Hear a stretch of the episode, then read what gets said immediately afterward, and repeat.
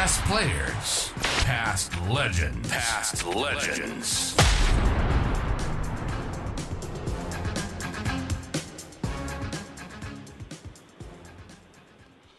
Uh, we're privileged to have on the line today Tim May, former South Australian off spinner, twenty-four test matches, seventy-five wickets, average of thirty-four, four hundred thirty-nine first class wickets, average of thirty-five.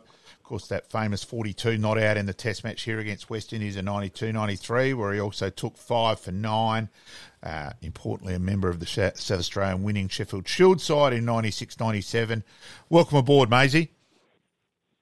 Hey, thank you so much. Thanks for your time.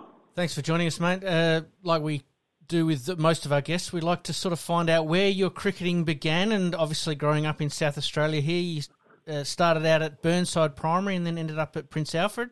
Was there a little bit of cricket involved uh, there? Um, uh, look, as a kid growing up, I was just like any other sort of, you know, Australian kid. Um, played a bit of cricket and then football in the winter or whatever. I wasn't very good at football. I was pretty scared. Um, but, um, you know, I just sort of, you know, played, you know, with my mates and all that sort of stuff. Um, I don't think we actually had a team at Burnside Demonstration School, but then I went to Prince Alfred when I was in grade six, and then I was just basically the normal progression of a cricketer through the ranks, from school to club and then state, and then uh, you know, I was fortunate enough um, for the selectors to have a brain fade and then pick me for a few tests. So um, that's that's been that's been my journey. That probably um, now makes and, a bit more uh, sense, Maisie, because I can't remember you at Burnside. Now, you're two years older. And then, of course, myself at Burnside, lucky enough to have Gavin Jarman there then, so Barry coached. So that yeah. probably explained why we had a side and all that side of things. So, yeah, where probably cricket wasn't superly organised at Burnside before that. So, yeah. yeah. So, Tim, then it... Then yeah, it yep, go on. So there's Sorry. some... Go on. So yeah, then at Prince's, go through your journey a bit at Prince's, mate. Um, well, Prince's, I just, you know, I played in uh, grade six. I was in the primary aid, aid side or something. Then I went to, uh, uh, I don't know what they call it, from year eight to twelve, um, and um, just played, I think I played in the under thirteens. Um, and I think I was in the under fourteens when I got um, selected um, in the first eleven. Um, and I, I just loved my cricket at Prince's. It, you know, the Oval was magnificent. Yeah, yeah. Um, and you also, like the intercollegiate intercollegiate games we used to play against St Peters, I, I, I still rate them really highly in what I've achieved in cricket. Yep. Um, I, I, I just love my time at, at Prince Alfred College. It's a wonderful school. It's got a, you know, it's got a, a cricketing tradition. Um, with I mean, there's countless players that have uh, played for Australia that have come from that great school. And uh, yeah. you know, my my, my, my parents, my folks, they sacrificed a, a significant a significant amount of their life so their son could go to this wonderful school. And uh, so um, nothing that I've ever achieved would have been possible without my parents. Oh, fair call. Yeah, no, I love that, Maisie. Um, obviously, uh, playing cricket uh, for the school was a big thing, but I have to digress just a little bit here. Footy was also on the radar as far as Norwood goes. Yeah, when I, um, I played in the first eighteen at um, Prince Alfred College, and you know, I was, I think I played on the wing, and then I played up forward for a while. But um, when I left, I had a really good mate called uh, Jack Gallagher, yes. who's a famous football name in South Australia. And Jack dragged me out to the Norwood under seventeens. And um, I, I thoroughly enjoyed that experience, but it didn't last too long. Um, I think in the second game I played, I uh, and they were playing me at centre-half forward. That's how poor we were in those days. um, but uh, I, I wrecked my knee. And uh, that was the last game of football I ever played. So it's all um, Gallagher's fault, all your injury problems uh, over the years, Maisie. I'm sorry, I missed it's, that. Mate. It's sorry. all it's all ga- it's all uh, Gag's fault for your injury problems over the years. Well, well it was certainly John's fault because I, uh, uh, I remember leading to the space where we're supposed to kick it, and the silly bugger kicked it way over my head. So I tried to turn around, and there was a pack coming towards me. And I just, you know, the, my knee just got caught in the, uh, in, you know, the, the car crash that came my way, and um, well, I just knew straight away that I'd done something um, pretty ordinary to it. So anyway, that's, um, you know, and that, that's sort of every year or whatever, I have to have my knee cleaned out after that. So it was a, minor, a minor pain in the arse, but um, I, I don't regret playing for Norwood at all. In fact, you know, Like, you, know, you, you know how much I love the Norwood yes, Football Club. Yes, so me, pu- uh, me pulling on number five um, for the Norwood under seventeens really was a highlight for me.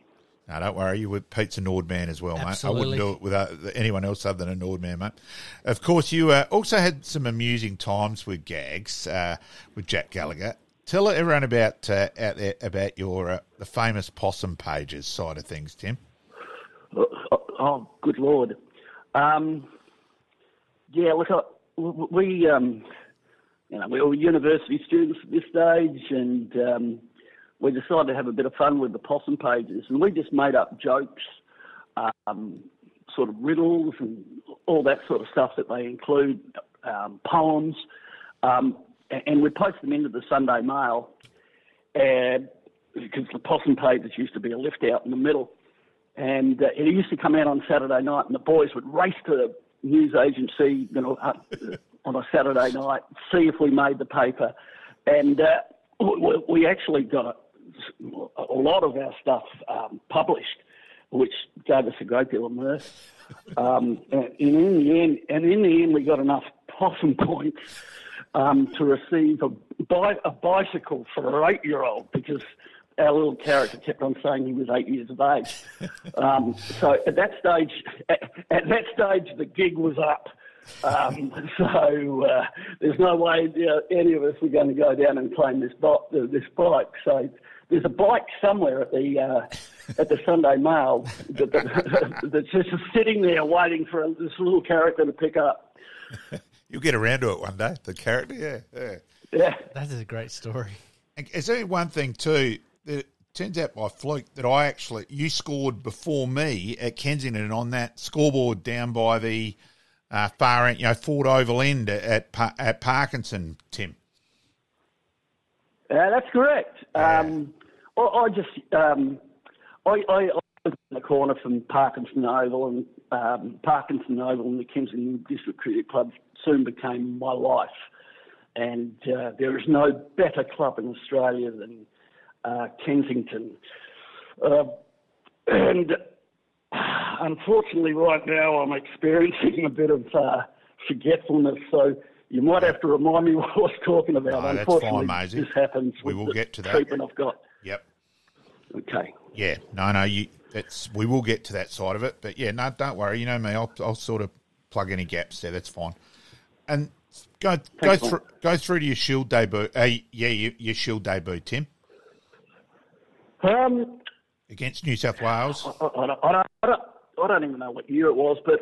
Um, it, eighty-four, eighty-five I, I, okay, uh, so what was I then? twenty-three Um, I made the state squad when I was in, uh, in the under nineteens, and um, I, I got the impression that they were pretty keen to throw me to the wolves pretty early, um, but uh, then fate stepped in.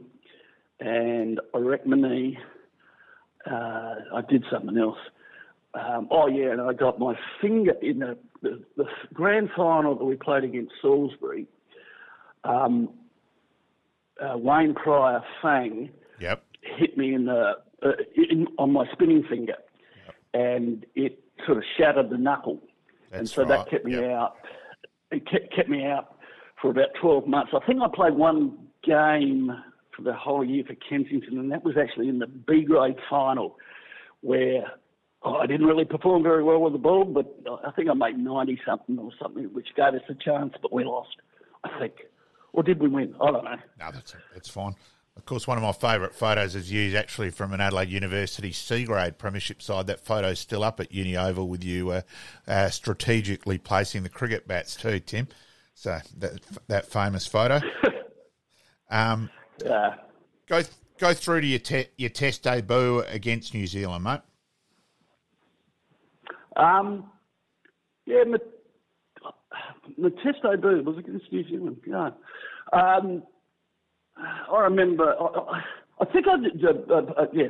I played. Uh, I got selected for the Australian team for the nineteen whatever it was eighty-seven uh, World Cup. Yeah. Um, Sorry, we should carry that, obviously. Uh, yep. Yeah, and, um, you know, I, I think I proved that I could I could handle that international arena, and when we returned to Australia, they picked the first test side, and I was fortunate enough to be in it.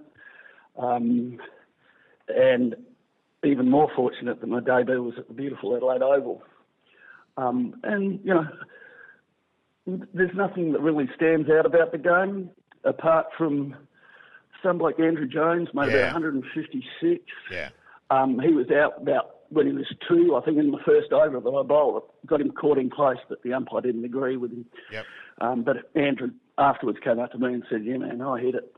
Um, so, you know, and, and at the end, it doesn't matter what grade of cricket you're playing, what level, you know, it, it, it, it, it's just the same game, only you've got some better players around you. Yeah.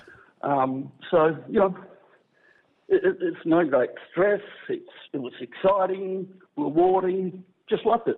What about playing in the World Cup? The winning World Cup must have been a huge a huge buzz, playing under Alan Border, of course, Border getting, getting out with the reverse sweep shot. And, uh, you know, yeah. and that the Iceman in, in Steve Waugh in that whole one-day series being the closing bowling. It must have been a huge, huge thrill to play on that side too, and sort of like the birth of the renaissance of Australian cricket, really, under Alan Border.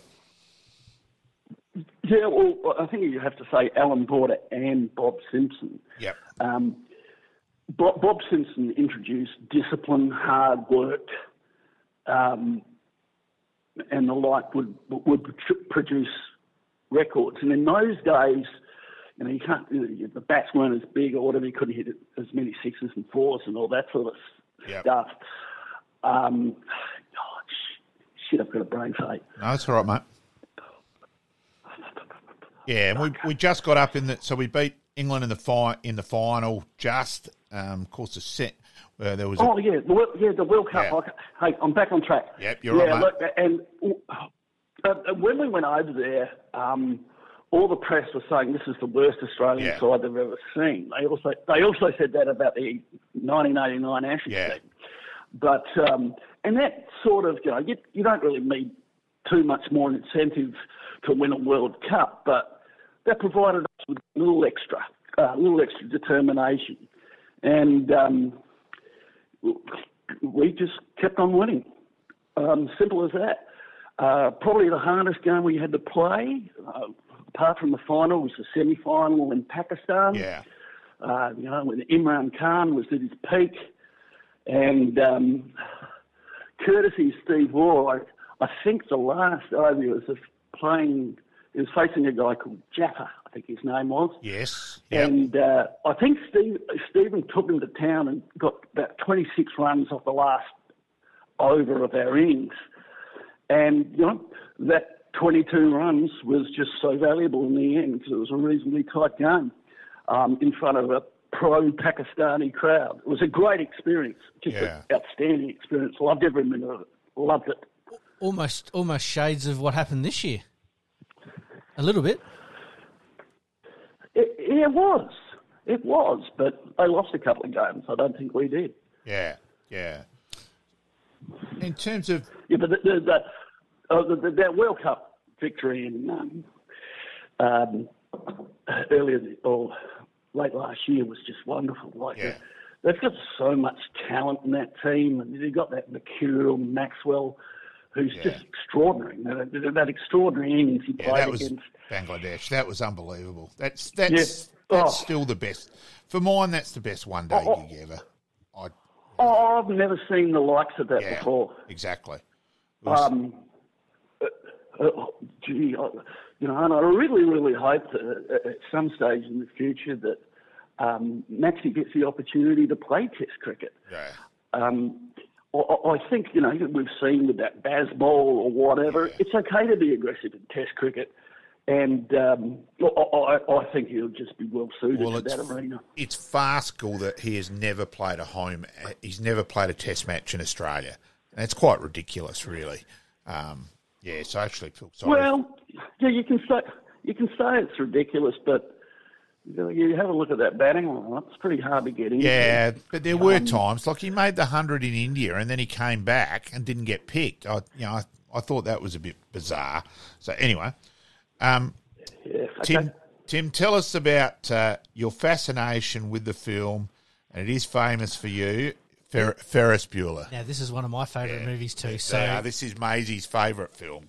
Go for it, Maisie. Well, it's pretty immature, really, but um, oh, I love my Ferris. I, I, I just, I just find him an adorable little character. And um, as, actually, as I speak to you, I've now got my Abe Frauman Sausage King of Chicago T-shirt on. um, so um, he's never far from me. But uh, you know, I've watched the, the movie I, I don't know thirty times, um, including a special screening at the Beach Luxury Hotel in Karachi. Um, uh, where was it? Kara- Karachi. Karachi. Yeah. Well, I haven't. Um, I haven't done that, but uh, well, that sounds amazing. Well, we, we uh, Stephen Waugh and I uh, found a video store, yeah. and there it was, Ferris Bueller's Day Off. So we rented it. Went over to the hotel, which we weren't staying at, and they have a little c- cinema room where people were watching some family thing, and I think we might have had a couple on board and. We just walked in there and said, look, change your plans. Took out our video, put on Ferris, um, and we watched it with all these Pakistanis who probably couldn't understand a word that was going on, but God, they laughed. And you always used to leave yeah, ticket, so, tickets at the gate for Ferris Bueller, and I think a lot of us benefited from that over the years, Tim. yeah, like, you know, it, it, it, um, the, the worst thing about playing cricket, Uh, it's not the worst thing, but the little minor hassle is you, you get inundated by people um, for tickets to the game and all that sort of stuff, which you, you know you're obviously really willing to do, but it comes a bit of a pain in the arse at times. So um, I, I just told my mates, "Say, look, wherever we're playing or whatever, I'll leave two tickets to Ferris. Like no one else is going to pick it, pick, pick, pick them up apart from my mates." So um, you know that continued my whole career. Immature. Ah, brilliant. Ah, effective. Well, but effective. Funny. Yeah. Probably explains yeah, my, my immaturity the right there. Um, fa- favourite part of the Ferris Bueller movie? I know there's so many. Uh, there's so many classic lines. Wow. That, there's, so, you know, there's so many. I, I love when he talks about isms. Um And also when he pulls out the clarinet and plays a few terrible tunes and just says, hey, no lessons.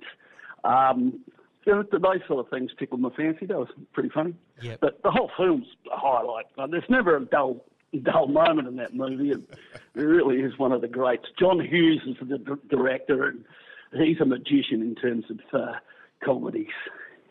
Now, with your career for South Australia, and you and I have debated this over the years, and I, I understand where you come from, because I've al- always thought you sort of got penalised at having to be the stock bowler, especially on flat Adelaide Oval wickets in the fir- in the first innings, where a return of three for one hundred twenty or forty overs was actually a significant achievement. But geez, you used to you used to ruin your spinning finger, your calluses, and all that. You, you're like your hand was bloody revolting to look at, and to, and that, and I always thought that. That hurt you a little bit in terms of your strike rate side of things, with having to bowl, carry South Australia a bit in that way, but also what it did to your hands. Yeah, um, yeah, you know, you know, yeah, as you said, we've debated this often. Um, there, there, there's no doubt that um, for, you know, I suppose a significant amount of my career for South Australia, that our bowling lineup Um, you know, wasn't as strong as we pro- probably would have liked. Yeah. Um, so it just sort of, I, just as a result of that, and, uh, and that, that, I'm pleased that I'm not, not trying to be um, uh, critical of any of the blokes who played for South Australia. They're all wonderful players. Um, uh, yeah, um, we, we probably just lack that little bit of depth. A little bit of strike power yeah. as well as a strike yeah, power. Like, yeah, you know, so Fang had been I, yeah. around a bit more where Fang had those injuries. Then he went to World Series. We had Hoggy a bit there for a while, but then we just, we probably, and you know, the, when, and Joel, but that was only short. We we just lacked a couple yeah. of strike bowler, so it went back to you a lot, block the end up, and let's try and force yeah. a, force a shot at the other end a little bit.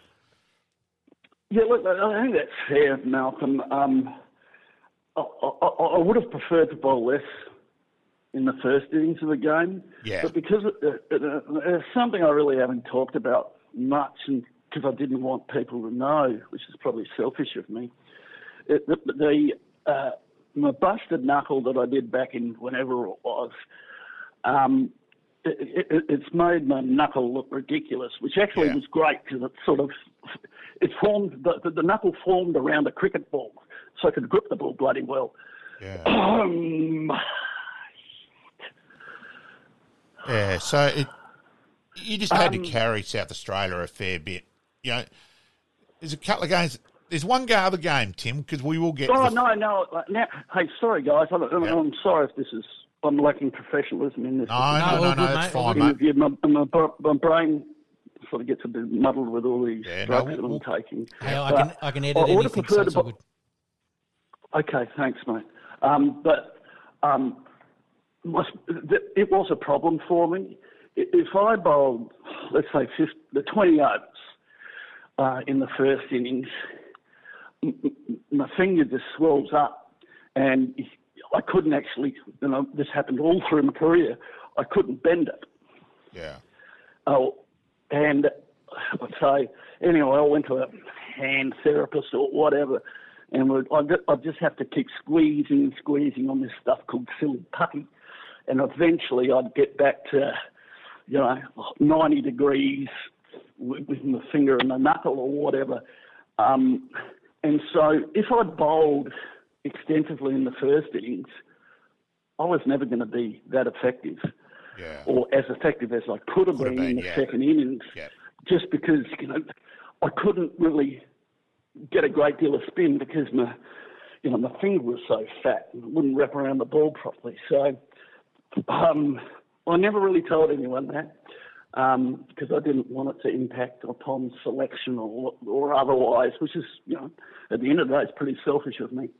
Um, but, uh, you know, these are the things you deal with. Life's not hard. Um, it's full of hurdles, and that was just a little tiny hurdle. I want to bring up one other game, Tim, which probably doesn't get any coverage really. Purely, uh, I was actually there with Tony Foster. And actually, he's in uh-huh. hospital as well as we speak. Uh, all the best to T F oh, as I know. well. Yep. So with T F and Jeff Wilson, a couple of them, Spog Raymond at a one-day game against Tasmania at Footy Park, Pleurisy Park, and you took four for nine, and you did look like you were going to get a wicket every single ball as well. Um, yeah, that was a spinner's dream. That wicket. It was a, I think it was a drop-in or something like that. Like, yeah. Quite, fr- quite frankly, if you're, you're worth if you're worth a pinch of shot, salt, you could have got wickets out there. So yeah, again, just fortunate with the conditions, and you know, I just happened to be on that day. And we, ma- we may have been about half the crowd down at Footy Park that, that day as well. yeah, it was, it, for, for, for my recollection, it was bloody cold. It was freezing. Yeah, yeah, yeah. yeah. Well, thank you very much for coming down and watching, mate. Belatedly. Yeah. Um. I actually do remember too. This might be the only. I remember sitting with you for a while at the eighty-one eighty-two uh, game when we won the Shield, which wasn't technically the final, but when we had to defeat Victoria to win the Shield. And I did gather, you know, just a, there was a you were you were rapt that South Australia were doing well and, and that, but I did get a bit that day that there was a, a little bit of what if and geez, I want to be a part of this in the future, which was obviously fair enough. Yeah. So, but I remember sitting yeah, with you for natural. a while at that. Yeah, bloody oath it is. So um, it's just natural. Like you, you want to be the play the highest level that you possibly can. And um, in those days, uh, Shield cricket was uh, followed a little bit more. yeah. um, than it is now in terms of active spectators. Right, yeah. It still has, you know, a passive interest through eyeballs and all that sort of stuff. Yeah. Um, oh God, it's happened again. Nah, take your time. That's fine. Oh, I'm nah. so sorry. No, no, you're all right, good, Maisie. Mate. Maisie, you, what, we will get to that at the end, what you're going through and that side of things. Don't worry. Okay. I was at a Shield game last year where um, I called out to Jake Lehman in the at the lunch break because he was on forty-odd, forty-eight. Make sure you acknowledge every single person individually.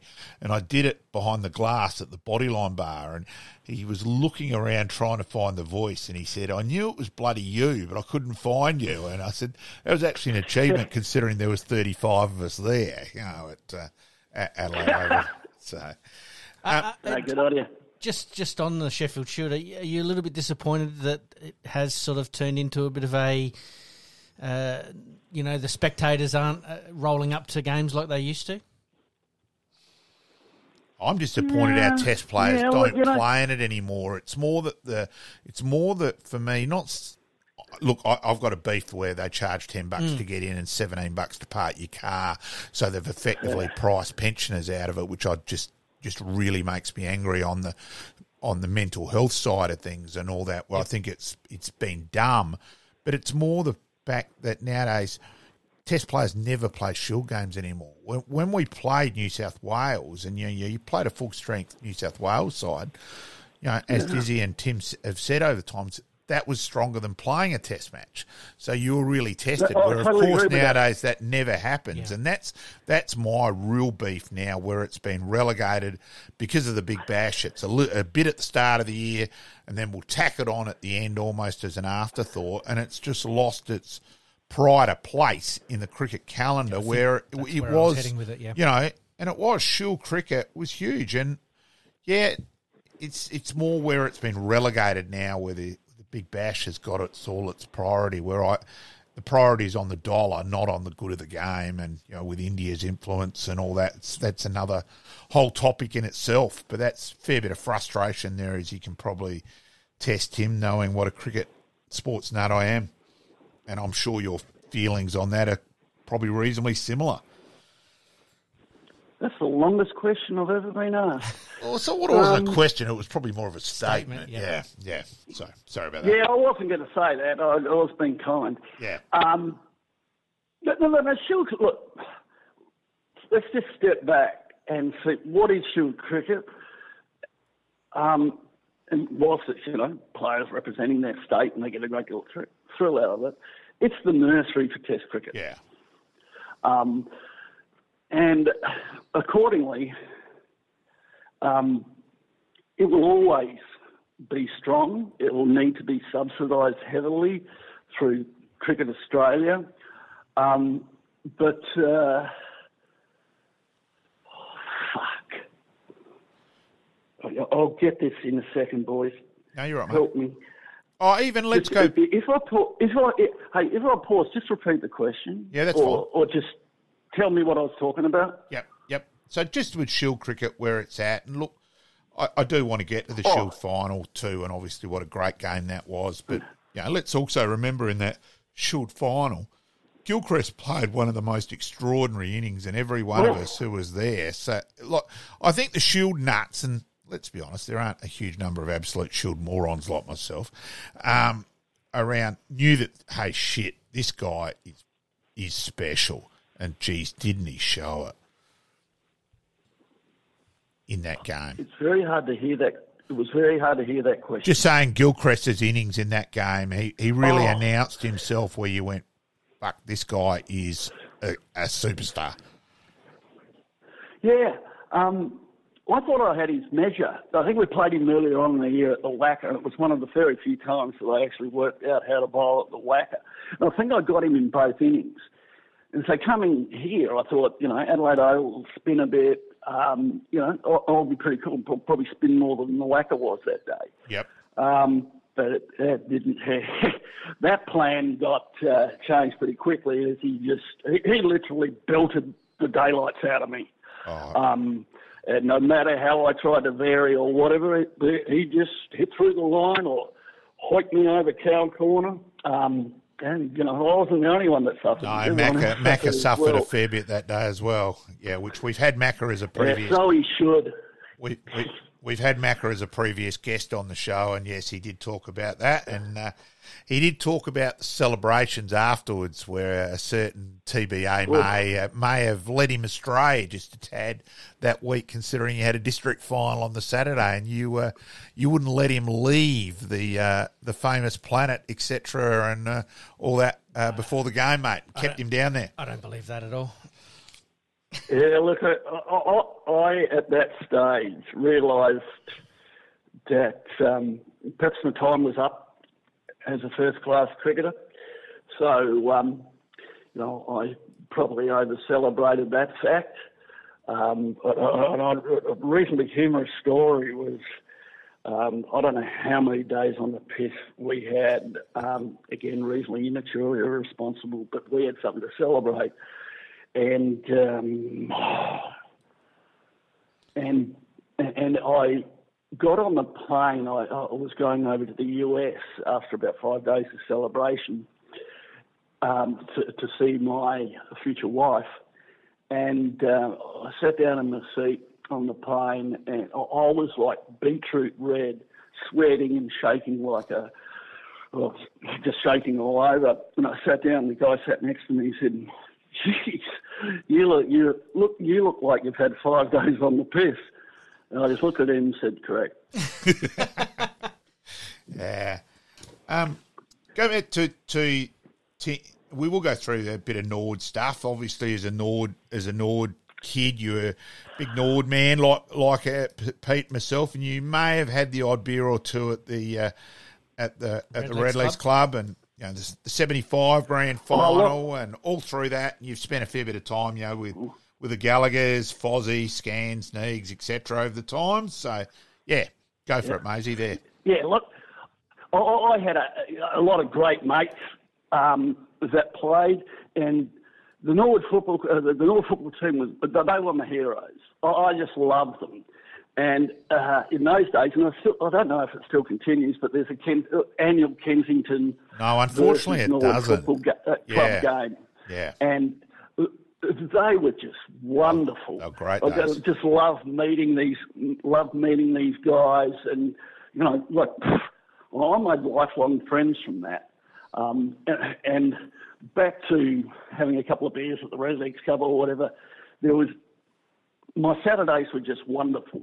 Me and a few mates would book a table for the members' lunch prior to the game, have a couple of bevies, walk under the scoreboard, have a couple more um, beverages, and you know, and root hard for, for the Norwood Football Club. It was, there was plenty of laughs out in the mound, you know, and everyone sort of, you know, from match to match, you know where everyone's going to be sitting or standing and all that sort of stuff. And, And you just become mates with everybody in the crowd, and it, it, it was it was a wonderful time. But I just loved every minute of the Norwood Football Club. Yeah, a couple of funny ones here, Pete. A couple of personal things with Tim. So lined up when Tim Hatt was, you know, one of the owners, and and, and that with the with the uh, player, players bar, yes, and that. So lined up to get in for New Year's Eve, and Tim's walked up and said to Jeff Wilson and himself and Emma, you know, "Follow me, we'll go in the back way." And he said to Jeff, uh, "Geez, Malcolm's going all right, you know, with his girlfriend there." And Jeff replied, "No, no, they're married." And uh, Maisie's gone, "Jesus, there's hope for every bloke in the world yet. He's batting well above his weight." Now, that was fair. I can't argue with that whatsoever, Maisie. And another point, I, I won tickets for a Steve Waugh book launch after ninety-four, uh, ninety-five tour of the West oh. Indies. So it was at, it was at Players, and let's be honest, I was easily the oldest person amongst the people, mm-hmm. mainly young kids side of things. And I've gone to Steve Waugh, "Look, I've only got one problem with your book. You didn't dedicate it to Bob Newell." And he's he's yelled out, "Hey, Maisie, Maisie, this guy knows Bob Newell." And you were work, working down the other end of the bar, and you've just looked up and gone, "Yeah, he's one of the ringleaders," and just put your head down, kept doing whatever you're doing. And um, So Steve Wall's just started talking to me, and the other kids who won just got this vacant look on his face because Tim May, uh, Steve Waugh just wanted to talk about Bob Neill then. Yep. So, yeah, so that was a yet again Uni Footy Club and Bob Neill delivering. And, of course, you, uh, you won, as you said, one of your great achievements was featuring on the Spin Triplets banner, the uh, Shane Warne, Tim May and Bob Neill Spin Triplets banner from David Gordon was a... Uh, where you uh, you very much enjoyed that banner and pissed yourself laughing at Adelaide Oval when Gordo put it up, mate. Uh, it was bloody funny. It, it uh, gave a great deal of mirth to uh, my fellow teammates as well. Who, who actually made that sign? Yeah, David. Was that, David. Was that you, or? No, no, that was David Gordon. Gordo uh, was the generally our artist and uh, link behind it, and. Uh, Triple M may have had a competition. No, S A F M it was may have had a competition at uh, one stage of the best banners at the footy. Yep.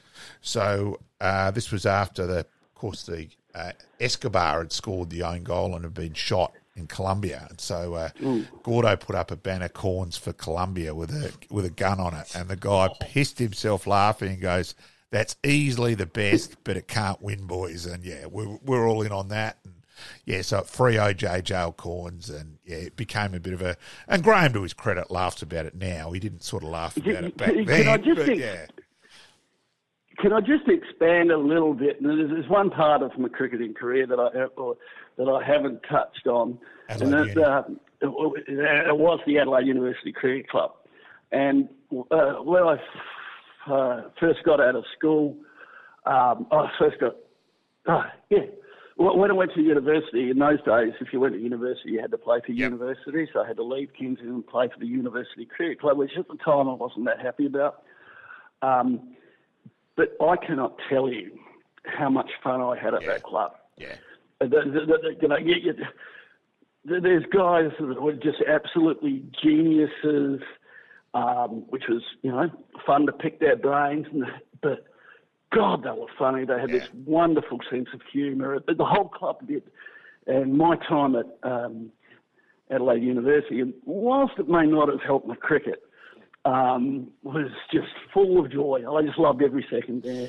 And, and it's really great to see that uh, the Adelaide University is now, now a, you know, a, a strong cricket club in the Premier uh, Cricket League or whatever yep. you call it over here now. Yep. Um, but they were the great days. Great days. Oh, and it was. It was a link between the cricket and footy club back then. And, of course, Fred Block, being the leader of the footy club, was also involved and played cricket for uni. So he was always the yeah. the link, as he was the link with absolutely everything. And, yeah, it was some Dear great Fred. some great times there with both clubs sort of combined in that. A little known, a little known, a little, uh, Malcolm, a little known yeah. fact is that um, Fred's wife, Maida, yes. Used yep. to be the the tea the tea lady at Price Waterhouse where I worked. Yes, that's right. And um and a better person, I think you really struggle to find yeah. a better person than Maida, no. which you know you can understand why Fred married her. She she is a wonderful, no, a wonderful, wonderful human, and yeah. um, she's uh, she's a great one. And I hope that um, she's okay now. That yeah. No, I was going to touch. Fred's departed us. Yeah, I was going to give Maida a ring, ring, and all that, and so I will give her a ring and say that you've uh, wished her all the best and all that side of things as well. Please, so please I appreciate do. it for Help. that. Yeah. So no worries, mate. Tim, going so your studies. You studied a Bachelor of Economics and then qualified as the you know, C B A as a chartered accountant, and then you were the inaugural C E O of the Australian Cricket Association. Go through that side of things, Tim. Uh, you, you bobbled out there, mate. Uh, so you went a little bit. Was it, yeah, you talking about the yeah the C E O. So you were the inaugural the C E O. Yeah, the C E O. What you know, what the role entailed, and all, all that side of things. Look, um, when I was appointed, you know, I wasn't really appointed C E O as such. It was, hey, form a player association. Let's see what we can do. Yeah. Um, so. Uh, I think it was back in February nineteen, well, I don't know, ninety-seven. Does that ninety-six make sense? When you stopped playing, yeah, yep, yeah. Um, uh, I moved to Melbourne um, because my wife um, got a very handy job offer over there. Um, oh God! So you you then established the really? Players Association with the aim at just getting a oh, more yeah. equitable so share. I, yep. Yeah, um, and we, we certainly had a battle, like Cricket Australia, and it doesn't matter whether it's Cricket Australia or any other, you know, sport in the world. They typically tried to resist player associations, break them down, divide, conquer, all that sort of stuff. Um, but in those days, and still these days, we were blessed with um, wonderful blokes playing for Australian uh, for the Australian team who just hang or hung tough um, uh, in the face of um, threats from Cricket Australia, or A C B as it was in those days, and a general, um, I don't know how you say it, sort of a general distaste from the public that the players wanted to um, uh, get more uh, or a more equitable share of the game's revenues. Um, and, and that it certainly took its toll on the blokes, but you know, if some guy was struggling, was thinking, so, you know, look, I don't want to be part of this or whatever, but there were always, you know, a collection of blokes would get down, sit down, explain to them what the situation was. And in many ways, it was a now or never um, exercise. And we were just fortunate enough that we hung in there so long because, um, you know, we, we were an office of one or um, probably, let's make it, two. Yep. It was me and uh, J- James Erskine, who from Sports and Entertainment Limited, who um, provided us with the expertise that we needed um, to deliver a, a, a, a, a, a decent proposal to the, um, the, the cricket board. Um, oh, shit. This is so frustrating. It must be frustrating for you guys. No, no, Sorry. You're fine. You're fine, mate. But you, you, you're rewarding. It was a... As you said, it was a long, frustrating but rewarding journey, which you continued for a number of years, even after you moved to Texas, mate. Yeah. Well, the important thing for us was not to get an absolute amount, but instead get a, a proportion of the uh, yeah. revenues, um, because we were we were we were, um, we were aware that the, the, the television rights within India, and that's where the importance was that the television rights there were going through the roof, as there was competitors, a, a significant amount of competitors for, for the market over there.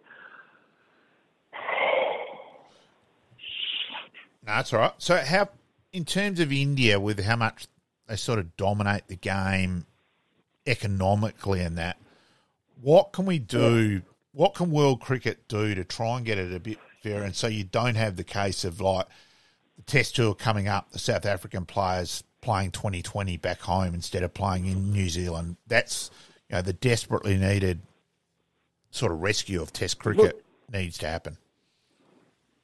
Yeah, look, it, it, I think test cricket's um, going extremely well in Australia, yeah. England and India. India, and that, yeah. Um, but outside of that, like, um, test matches make those boards lose money.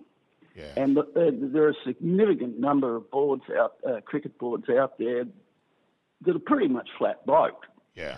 So for them to be able to entice players to stay to stay loyal to the international scene, they have to offer some sort of comp- you know, remuneration that, whilst it's very very difficult to offer the same amount of money that these T twenty leagues Um, Um, provide.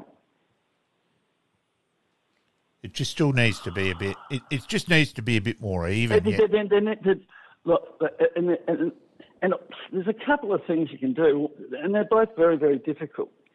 The first one is like cricket. Um, the Indian Cricket Board is everyone's biggest customer, so everyone is very res- respectful of that and aware of that, and they count on India coming to your cricket board or to, to, to your country to gain all these television rights. So India's really, really important. Um, and I think they do a, a wonderful job at promoting cricket over there. I, I, I think they're very, very clever. Um, but the other boards need to rally together and just stand up to the B C C I. Yeah. You know, whilst that sounds easy, it's not, because yeah. they always feel threatened about, yeah. about the scheduling of games. and the amount of games that they get to play against India, which is everyone's payday. Um, so they need to band together, and probably their first exercise they need to do is just have a look at the financial model that they have for I C C revenues derived from the I C C events. Um, it, it's just way out of whack, and it, the, the, poor, the, the poor countries just seem to be getting lesser and yeah. lesser um, proportion of the revenues.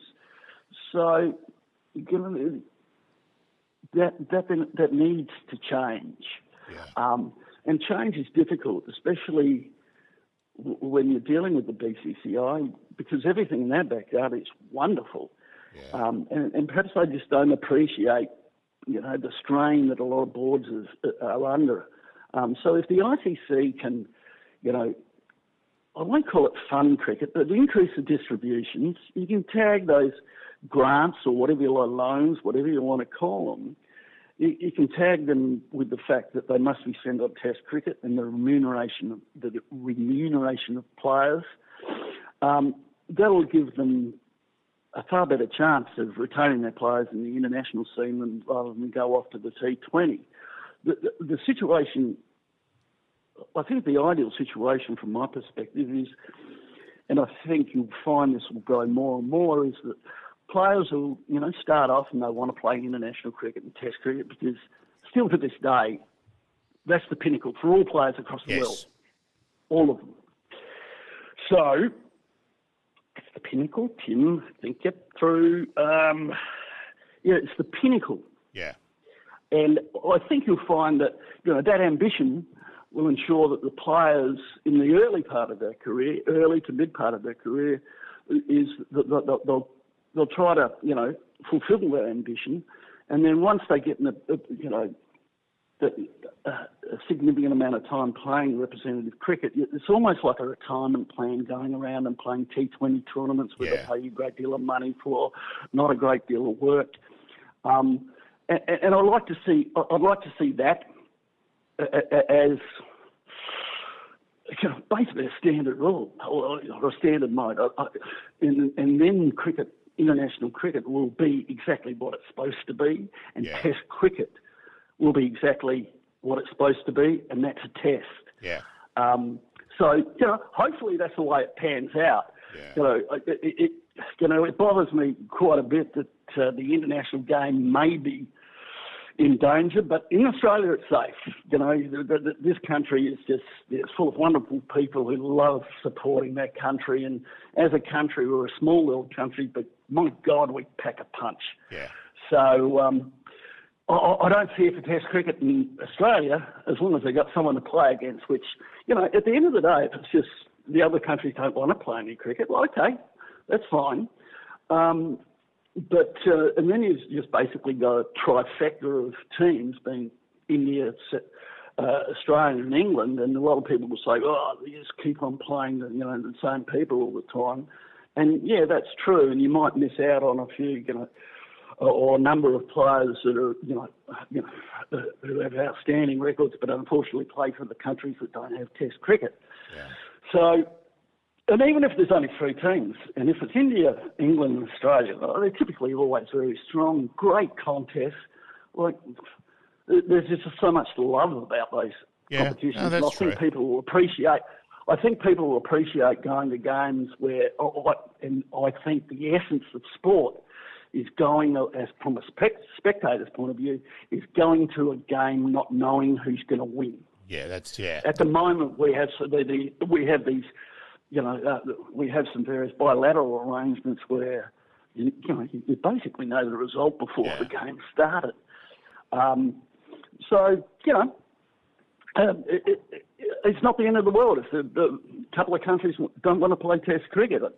To me, it just um, you know, makes it more, well, makes it easier yeah, to have no, I understand you know, where you're competitive, coming from. great yeah. series. Some certainly uh, thought, uh, well, uh, in agree, we're all in agreement here, some yeah. uh, thought-provoking comments there. But uh, have to also ask about the uh, tsunami appeal game, um, obviously talking about cricketing bodies banding together and playing for a cause. Um, yeah. I hear on the grapevine that was your little brainchild. Yeah, it was. Um, you know, and tragedies happen like that. You know, you, you really sit down and think how lucky yeah, you are. Sometimes oath. You don't feel lucky, but then you just got to, you know, just cast your mind to other people. And there's always someone that's worse off. And the tragedies of the tsunami were significant.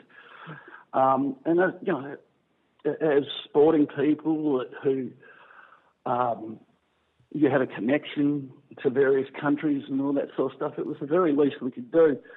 So I, I approached Cricket Australia and said, look, you know, we, we can raise a bunch of money here that will be helpful for, and I, I think the majority of it went to Sri Lanka, I think. Yeah, yeah, I think um, so, yeah. But, um, you know, I, th- I think we raised over seventeen million dollars, and yeah. every player across the world who was invited to play, and we were very fortunate there wasn't much cricket on at that stage, yep. international cricket. So you, you had the greats playing, and uh, I don't know if you went to that, but it was a wonderful occasion. Like typically those sort of games, you know, where it's not real cricket, it's more about entertaining, um, are pretty dull and, you know, crappy. Yeah, I agree with you. They sort of lose its its oomph pretty quick, yeah. but that game didn't. You know, that, it's supposed to be a bit, it's supposed to be a bit of fun. Yeah. And that game was huge. Yeah. It, it was so much. You know, it was so much fun. And whilst it was my brainchild, you got to dip your lid to Cricket Australia and Channel Nine, who just got behind it. And Cricket Australia provided all the resources. The M C G provided all their resources free of charge. Channel seven, sorry, Channel nine, um, they jumped on board, and, and that was really significant because we could be in that game all over the world, which obviously brings in greater revenue. So, yeah. uh, you know, whilst it was my brainchild, and, and it annoys me when I see that, you know, oh, I did all the work for this. No, I, no. I had an idea, yeah. and the other people did the work. And, you know, we were very, very fortunate. It all came together, and it was a wonderful occasion. Righto, Tim. Time for a couple of serious ones in terms of, yep. like myself, you finally stopped bullshitting, bullshitting yourself and admitted you had a problem with the booze and took some matters in control yourself. Like, I'm eleven years now, as I've said previously, as a joke, apologies to the pubs and clubs I've driven bankrupt in that time through not drinking. But, yeah, just... a matter of just being honest to yourself there, Tim, and the changes and and your life now with your you know with your wife and your grandchildren and along those sides side of things, Tim. Okay, mate. Um, yeah, look, as a you know, and I call myself an addict. Um, it, it's a difficult exercise stopping that addiction, yeah. um, and uh, I, I was just. fortunate enough that I hit rock bottom. Yep. That's really, really important. Yeah. It's not until Likewise. you hit rock, yep. rock, rock, rock, rock bottom that you'll start emerging. And the first, you know, and this is part of the twelve steps of rehabilitation. Yep. The, the the first step is to admit you've got a problem. Yes. And the second step is that you can't do it alone. Yeah. And it was at that point where I thought, you know, I could give up the drink by myself, and I realised I couldn't, and I needed, um, you know, a helping hand. And I checked myself in. I didn't, I didn't tell my wife, but I, I actually don't don't say that. Um, I checked myself into a, a wonderful facility called La Hacienda um, in the in the, the hill country of Texas. So it's gorgeous up there. It's a great environment, um, you know, rivers and everything. And I had the best thirty days of my life there. It was fascinating. Uh, it was scary. Yeah. It was, but most of all, it was just rewarding. And I, I can recall that there's a prayer, and unfortunately, I can't remember the prayer. It's on page fifty-three, I think, of the big book. Yep. There's a prayer that you're encouraged to say at night because it's very spiritual, but not religious, spiritual, the twelve steps. And there's a prayer that you keep saying at night to try to connect to God, whatever your God is. And I remember waking up in the middle of the night where everything just went white. and then disappeared. And for me, that was, A, bloody weird, yep. but B, a sign, a sign that I wasn't alone. And um, so I went to rehab and I approached it rather than, you know, getting myself better, which would have been, which is obviously a byproduct of what I wanted to do, it was to really get into the stuff such that when I got out, I was able to be a good sponsor for any bloke who's having addiction issues. And so I sort of did a couple of extra yards. I'm not trying to be big-headed or whatever, yep, but yep. I wanted I wanted to do that because I thought, A, um, yeah, it's the right thing to do, and B, I have forgotten, my friends. Sorry about that. No, no, no, that's fine. Just well, were you were you helping yeah, people with a, with you know addiction problems, and you jumped on board, yeah. and you, you had a couple of scary incidents there with that as well, Tim, where you know there was shotguns fired and just missed. So yeah, it was um, things happened with that when you jumped aboard and tried to help others as well. Well, I think that's important. Yeah, you know, I, and. And don't think I'm like one of these American sportsmen who go, ah, thank God, and all no, that no, sort no, of stuff. No, I like to play no. pretty po- like, yep. low profile on that. But, you know, I'm a believer. And, and if you asked me four years ago, do you believe there's something out there that presides over all of us, I would have thought you're a nutcase. Yeah. Um, but five days into rehab, it just came upon me that I was never going to drink again.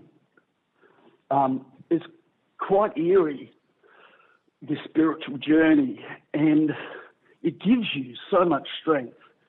And, you know, subsequent to that, I've, and I'll put it in loose terms, sponsored a couple of the young drug-addicted guys who, you know, stuff. It's so sad. Like, everyone sees these guys on meth or cocaine or fentanyl, which is an awful drug. The public sees, oh, fuck. Yeah, they see God, it. This is frustrating. They, no, that's fine. Frustrating to you. No, that's okay. They see what was that. I saying? What, what, what was I saying was an important thing I was going to say. About, about, the, about kids and, and that on those drugs, and the public see it. And they oh, just virtually they, they, blame that well, kid. Yeah, go for it. Keep going. Yeah, look, look. And so I've taken a couple under my wing, um, or a few under my wing. Unfortunately, we lost one of them.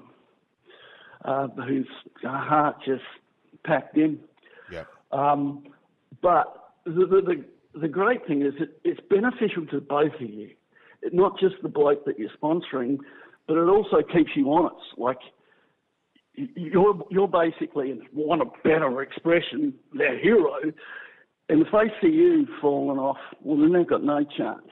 So yeah. there's an ultimate responsibility for you to lead, uh, practice what you preach. Yeah, I like that. And it gives the kids the best. Uh, it gives the kids the best chance of succeeding.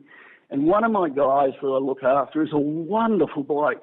He's about thirty-two. He used to be the number one ranked soccer player um, coming out of college, and um, he had an awful experience where he found um, his father um, dead with a needle in his.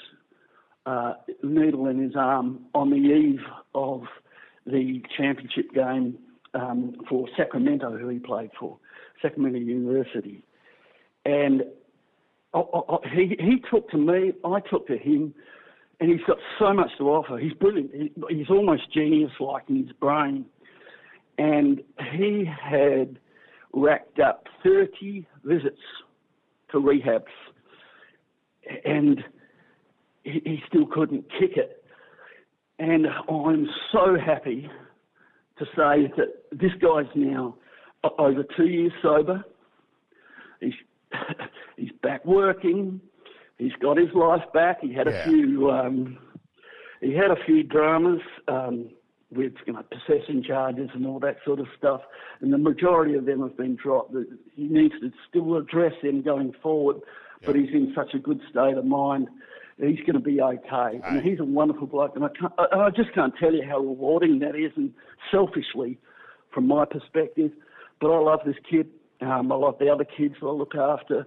They're wonderful. They start, the progression to math is just, is just ugly and it's irresponsible. Yeah. A lot of the guys that I found in rehab were guys who were injured playing sport or whatever, and they're putting, they're put on um, these drugs called OxyContin, I think it's called, which uh, is, you know, a painkiller, mm-hmm. but it's highly addictive. Yeah. And it was marketed as not addictive. Yeah. Um, and there's current litigation over the States about all of this. Um, so through no fault of their own, they get addicted because the doctor's prescribing it. They get addicted um, um, to the drug, and then, then the resistance of the body sort of fights up against it, and the next thing you know, to get that same sort of ease and the ease of pain and all that sort of stuff, they go for things stronger. And, and you know, it's, it's just a gradual, it, it's a gradual graduation, and uh, you know, it, it, it's a really slippery slope from there. Yeah. So it, it really changed my perception of people who have a problem with drugs. Yeah, they're all good. They're all good kids, and just through the pure fraudulent activities of this um, big pharma company, you know, it, it, it, it's claimed, you know, there's one hundred thousand people a year die in the United States of drug overdoses yeah. or complications from using drugs. Yeah, it's, um, huge, isn't it? It's a war. It yeah. really is a war. Yeah, that's probably a good way of putting um, it. And, yeah, and so, you know, when you see it, someone who's drug addicted or whatever, don't judge. Yeah. As he's, uh, as Ted Lasso says, don't judge. Be curious. Yeah. And I, like I honestly, and I honestly, th- and I honestly think that's just a terrific mantra. Yeah. No, that's superb. Now, Tim, you've been living over in Texas now for a fair while with Katie and. With your children over there, yeah. and geez, it makes me feel old where I see photos of Ben with uh, kids having, you know, been at, coaching at Prince's when Ben when Ben was there. So that does make me feel ancient. But just, you know, and of course your vital other role as being president of the uh, veteran of the Austin Crows Australian Football Club. Um, yeah, go through about your life over there as well, Tim. Oh, look at that. Initially, when Katie and I got married, um, she she agreed to stay in Australia, and I think we put it down to seven years. You know, we had a little handshake agreement. Of course, me deviously thinking she's going to fall in love with Australia and we won't have to go back to the States. Yep. Uh, that didn't pan out that well. She she loves Australia, but she loves her friends, family, yep. Yep. and all that. And you know, so in a sense, I was. Kicking and screaming, because I just love Australia. I, I, you guys just don't appreciate how much of a wonderful country this is. Um, and so I, I packed the bags, moved to Austin, and uh, it, Austin's just a beautiful place. It, it's wonderful. It's laid back. It's probably the size of Adelaide, but unfortunately growing exponentially at the moment as people realise that New York and Uh, Los Angeles, California, or whatever, it is a pretty ordinary place to uh, to live, just through taxation and, and, and things of yep. that perspective. Um, God. Yeah. So, Jeez, in terms t- of it, everyone, yeah. so yeah. Oh yeah, we're talking about Austin. So, yep. Yep. It, it was an easy transition. It's a wonderful transition. You know, to. I feel like I've got two homes. I've got, I've got the home being Adelaide and Austin. And the people, one of the great things over there, and it sounds a little bit snobby, but like we live five hundred yards from the Austin Country Club. And whilst that sounds a bit snobby, and, you know, to be honest, there are a couple of snobs out there, but the guys are just wonderful. And, you know, I've formed so many you know, lifelong friendships there that it was going to be difficult for us to leave. Um, and, and especially leave and come back. And, you know, I'd like to come back, but, you know, I, I, you know when I think about it, we want to be close to our, you know, we, well, we'll never move if our kids were still in Austin. So, yep. you know, just if they all decide that it's getting a little bit too dangerous in the United States, which I think it is, um, I, I, you know, I'll put a bit of money on at least, at least one of the kids coming back here to put yeah. their kids through school. Yeah. Um, so it's going to be difficult to move, but Austin's wonderful. The Austin Country Club, it's like a pub. That's where everyone goes after every day, and, and it's just dead set beautiful there. There's nothing better than playing around a golf and just sitting out in the patio and, you know, these days having a nice fresh wine and soda. Um, it, it's a wonderful place, and it's a pity Australia don't have those sorts of facilities, because it it, it's a wonderful community project. It really is. Everybody knows each other. Everybody, if anyone's in trouble, everyone bandies around them. Um, the Americans are very generous. Um, they're all a bit weird, but they're bloody generous. Now, um, so, you know, I, I, I will travel out here, you know, six times a year, um, see mum and dad, and yeah. meet up with my mates and all that sort of stuff. And, you know, that'll keep me satisfied. Yeah. But you never know. And you, you love never com- know what happens. You love coming home to say hello to the traffic lights too, Tim. Um, yeah, yeah, yeah. Other I bit- actually watched the booze bus. I watched the booze bus yesterday out of my hotel window. It was on King William Street. Yep, yep. I nearly got my, I nearly, I nearly raced down, and got in my car, and tried to drive through it because I'm a sober dude. Yeah, no, I know what you mean there. Uh, no, I know exactly what you mean there. That's. Don't worry, I have done that, Tim. So yes, yes. Managed to get pulled over three times in one night. So that was the uh, yeah. and that sort of thing. That was quite amusing. Um, Tim, now let's yeah. on the other serious side of it. You are going through yeah. a serious health battle at the moment. You do have prostate cancer. Um, you do wish to make the point that as blokes, don't bloody avoid a test. And we're all guilty of it as blokes. We're all, um, you know, won't be me, won't be me. We're all sort of bulletproof. And you were okay. And yeah. then you, you didn't go to a test, and you've actually broken the oncology test, looking at an article in the Sydney Herald this morning where you went from yeah. one to fourteen point eight, where four is considered dangerous. So that's quite ridiculous as well, Tim, in terms of the number. Uh, well, actually, you know. I think I, th- I think that number's a little bit inflated. It was yeah, high, but yeah, not that high. Yeah, yeah. Um, yeah, look, you know, as I said before, life's difficult. The, more, the older you get, the more yeah. difficult but more rewarding it becomes. Yeah. And so, you know, I, it was back in January, and um, I was feeling pretty tired all the time. And so I actually went to the doctor to get a testosterone check. And, you know, it came back and the testosterone was fine, but my P S A um, was, you know, had gone to elevated status. Um, so, yeah, it was a little bit, it was a shock. And I, for some reason, I've always worried about getting cancer. I don't know why. I was always a bit of a worrier.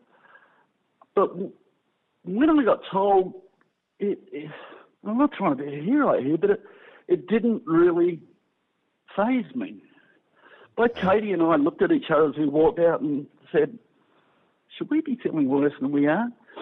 And I have the greatest support network in my family. Yep. Might get emotional here. Nah, go for it, mate. My wife, when I married my wife, I remember... I remember saying that Katie is the best person I've ever met. As I stand here now, twenty-five years later, or actually I've got no idea how yep, many yep. years. That's fine. I can t- I can tell you that I underestimated her. Yeah. She's a gem. She's a, she's an angel on earth, and so are all my kids, which has shown yeah. me huge support through this. And you know, they've made something that could have been really, really hard into something like more of an adventure. That's how I think that's a good word. It's an adventure. Haven't had this before. Little problem. You've got to overcome it. Thank God it's prostate cancer and nothing, you know, of elevated, uh, you know, uh, n- nothing that metastasizes really quickly. Um, and, you know, yesterday, you have your bad days and you have your good days, but any healthy person has that. Yeah. And I'm very fortunate, fortunate with the side effects, which at the moment seem more significant uh, following radiation. But it's a good sign. The body's healing. Okay. And, I, and before I came out here, I had my scans after my radiation, uh, forty-two days, oh, I don't know how many days of radiation I had. And they're all gone. Wow. That's... And um, it, it's not the it, it's not the end of the story. No. Um, no. There's still there's still a bit of a way to go, but it's it, it, you know, I'm on the home straight. Right. I've no you know, I, I, all, all we need to do is just keep it at, at bay. Um, I'm on, you know, a truckload of drugs or whatever for another eleven months. Yep. And whilst, you know, you can hear the frustration in my voice sometimes, yeah. it, it's frustrating, but, but all of my side effects seem to pass very, very quickly. So you, you don't get down about it because okay. you know it's going to pass. You know you're going to yep. reach that finishing line and then you're going to feel good again. And you, know, you, you just work it out after a period of time of things you do that makes you feel more tired than you already are because you've got no testosterone. Yeah. Um, and, and you just work it out. And and again, you, you just got this incredible love from the family and friends. Yeah. And it's all very, very manageable. And to quite, to be frank, I think it's made me a better bloke. Yeah, I can. I do get that, Tim. Yeah. Yeah. It's a great way of thinking about it. Uh, If we can use some cricket terminology, you're uh, chasing down the hundred or the ten for, and you're almost there, and uh, and uh, yeah, and, and I'm uh, going to get there, and you are going to get there, exactly right. So no, that's fantastic. No doubt in the world. Yeah, look, we sort of normally close off with you know best batsman bowled to or best things, but I actually sort of don't think that's appropriate on this. I think this, I think you've closed it superbly in what you're going through. You're fighting like buggery. Yep. Great support from Katie and your kids. And you, look, I love your Facebook posts, and you can almost feel the warmth coming through as you post photos of Poppy with you and things like that. And look, Tim, privileged privileged to have you on board board on the interviewing side of things. And look, look forward to catching up, mate. And all the best, mate. Uh, same here. Look, thank you for giving me the opportunity to do this. Yeah, you know, I've enjoyed it. Um, but the, the message, and I probably haven't emphasised this enough, is don't be a fool like me, men. Take a P S A test every year. Yeah. I skipped one year and it cost me. I, yeah. You know, I felt like an idiot. Yeah. I let my family down. I let everyone down by being too scared to go and get a blood test. Like, yeah. goodness me. Anyway, I'm beyond that now. Yeah, and life is rosy again. Little, some little frustrations as you would have experienced today, yeah. but as I said, they just pass. And to be honest, I find some of them quite humorous. Like yesterday, I've woken up with a just this purple patch on the left-hand side of my face. Um, and you know, that's just one of the side effects you go through. Yeah. Um, and apparently it's got to do with sleeping on your side that puts pressure on your capillaries or something like that. Okay, yeah, that mm-hmm. makes sense. Yeah, yeah. Yeah. So I might sleep on the other side so I look symmetrical tomorrow. But, uh, um, yeah, like I, I'm in a good place. I love it, and I've loved talking to you guys. Thanks for your time. Yeah. Um, and as long as we get that message out of blokes, please yeah. do your P S A checks. Yeah. Um You know, I'll, I'll be happy. That's, yeah. that's the ambition of this interview. Yeah, no, appreciate it, Tim. Sweet. Greatly appreciate your time. Yeah, no worries. Yeah. Hold, no, on, hold on the line, too, as we finish here. Yeah, no, yeah. thanks, Tim. Thank you, thanks, Tim. Mate. Thank you. Thanks, hey, mate. See you guys. Thanks, mate. Have a good one.